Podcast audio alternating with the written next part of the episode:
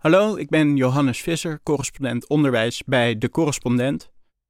Ik keek het programma Sander en de Kloof van Sander Schimmelpenninck en schreef deze column over ongelijkheid en onderwijs. Zou je liever willen dat je kind in een klas met elf andere kinderen zit of in een klas met negenentwintig andere kinderen? In die klas van elf plus één natuurlijk. Dan is het alleen nog een kwestie van aan genoeg geld komen om een school met zulke kleine klassen te kunnen betalen. Zo simpel is het. De derde aflevering van de sterke serie Sander en de Kloof, waarin ondernemer Sander Schimmelpenninck ongelijkheid in Nederland aan de kaak stelt, gaat over onderwijs en het gevaar van de groei van privéonderwijs.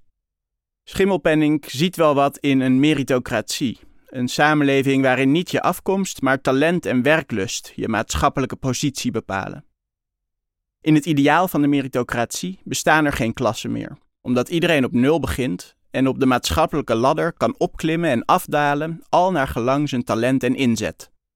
Sander Schimmelpenninck opent de aflevering dan ook met de opmerking dat je je kunt voorstellen dat zo'n meritocratie begint bij gelijke kansen in het onderwijs. Dat klinkt mooi.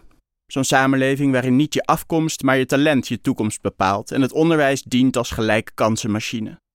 Maar zo scherp is die tegenstelling tussen afkomst en talent niet. Intelligentie, de manier waarop ons onderwijs talent definieert, is deels erfelijk. Onderzoekers schatten dat zo'n vijftig tot wel tachtig procent van de verschillen in intelligentie tussen mensen verklaard kunnen worden door hun genen. In een meritocratie mag het inkomen van je ouders dan niet bepalend zijn voor je toekomst. Hun genen zijn dat wel. Die ongelijkheid kan het onderwijs, naast vele andere ongelijkheden, nooit oplossen. Toch is in de jaren van de wederopbouw het geloof ontstaan dat het onderwijs kinderen gelijke kansen kan bieden. Die mythe is hardnekkig. Ook Schimmelpenninck vraagt zich af of talent en werklust nog wel doorslaggevend zijn in Nederland. En voice-overt zelfs dat de kansen in Nederland vlak na de Tweede Wereldoorlog gelijker waren dan nu. Want toen had iedereen in Nederland toegang tot dezelfde scholen en werd studeren goedkoper door studiebeurzen. Schimmelpenninck zegt: en wat gebeurt er nu? Dezelfde mensen die na de Tweede Wereldoorlog hun kans konden pakken, gooien nu weer de poorten dicht. Dat doen ze door hun kinderen naar privéonderwijs te sturen. Er zit een kern van waarheid in. Na de Tweede Wereldoorlog namen kinderen steeds minder vaak het beroep van hun vader over en beklommen ze de maatschappelijke ladder. Maar dat de kansen na de Tweede Wereldoorlog voor iedereen gelijker waren, dat is niet waar. Onderwijs werd weliswaar toegankelijker, maar van vrouwen werd toch vooral verwacht dat ze kort werkten om de uitzet bij elkaar te sparen, om vervolgens een leven lang voor de kinderen te zorgen. Voor boerenzonen werd de hogere burgerschool, H B S, een voorloper van het Atheneum, als net een stap te hoog gezien. En hoe toegankelijk het gymnasium op papier ook was, in de praktijk was dat schooltype gereserveerd voor de elite. Bovendien klom iedereen op. En als iedereen opklimt, ben je ten opzichte van de rest niets gestegen. In een paper uit tweeduizend zestien concluderen sociologen Jaap Dronkers en Herman van der Werfhorst dat de volgende generatie dan wel mag denken dat zij sociaal gestegen is in vergelijking met de ouders, maar dat hun relatieve positie vergelijkbaar is met die van hun ouders. Dat komt door een heel menselijk streven dat Sander en de Kloof helder in beeld brengt. Ouders willen nu eenmaal het beste voor hun kind. Het maatschappelijke streven naar gelijke kansen door middel van onderwijs gaat altijd gepaard met het individuele streven om door dat onderwijs juist ongelijkheid te creëren. In de jaren na de Tweede Wereldoorlog werd het onderwijs weliswaar toegankelijker, maar omdat die in de praktijk nog niet zo'n bedreiging voor de elite vormde, was er weinig reden om naar duur privéonderwijs te grijpen. Historicus Piet de Rooij concludeert op basis van tientallen jaren gelijke kansenbeleid dan ook dat ongelijkheid een nogal ontembaar probleem is. Hij schrijft: er valt wel iets aan te doen, maar niet veel. Desondanks is er een aanhoudende suggestie dat hier juist wel een taak ligt voor het onderwijs. Wie of wat moet dan de groei van het privéonderwijs tegengaan? Aan de ouders kun je het duidelijk niet overlaten, concludeert Sander Schimmelpenninck vlak voor het einde van de aflevering terecht. Hij zegt: de overheid zal moeten ingrijpen. Mic drop.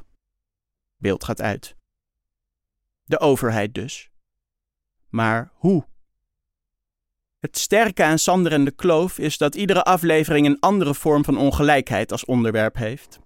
In de eerste twee afleveringen leren kijkers dat kinderen van vermogende ouders maar weinig belasting betalen over de erfenis. We zien hoe mensen met vermogen rijker en rijker worden, omdat ze investeren in huizen om die vervolgens te verhuren aan mensen die dat geld om huizen te kopen niet hebben en dus ook nooit vermogen op zullen bouwen.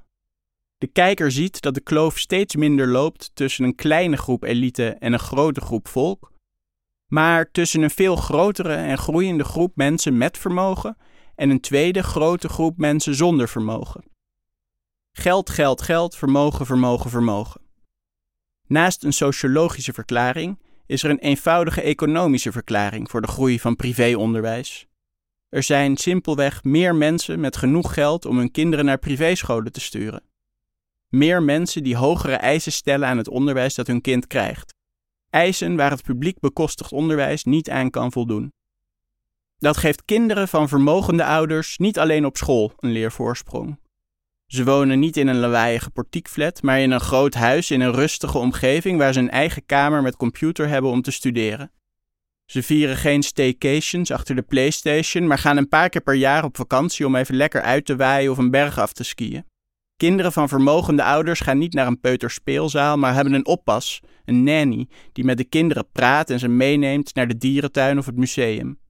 En vooral, kinderen uit een rijker gezin hebben de rust en het vertrouwen dat het nooit helemaal mis zal gaan, omdat in het zwartste scenario de spaarrekening garant staat. Ongelijkheid gaat in de eerste plaats om geld, niet om onderwijs. Het gevaar van het meritocratisch ideaal, dat de illusie dat onderwijs voor gelijke kansen kan zorgen, de rechtvaardiging vormt voor ongelijke uitkomsten. Toegankelijk onderwijs kan helpen om kansenongelijkheid tegen te gaan, zeker een beetje, maar wie de ongelijkheid echt wil bestrijden, begint bij de verdeling van het geld. Een gelijkere verdeling van geld leidt ook tot meer sociale mobiliteit, omdat mensen minder te verliezen hebben en hun status dus minder fel hoeven te verdedigen. Nog drie afleveringen om die ongelijke verdeling van welvaart aan de kaak te stellen. Bedankt voor het luisteren. Wil je meer van mij lezen of horen? Abonneer je dan op mijn nieuwsbrief. Dat kan door te gaan naar decorrespondent.nl schuine streep mail schuine streep Johannes Visser. Daar hoef je geen lid van De Correspondent voor te zijn. Wil je wel lid worden? Ga dan gewoon even naar w w w punt de correspondent punt n l. Tot ziens!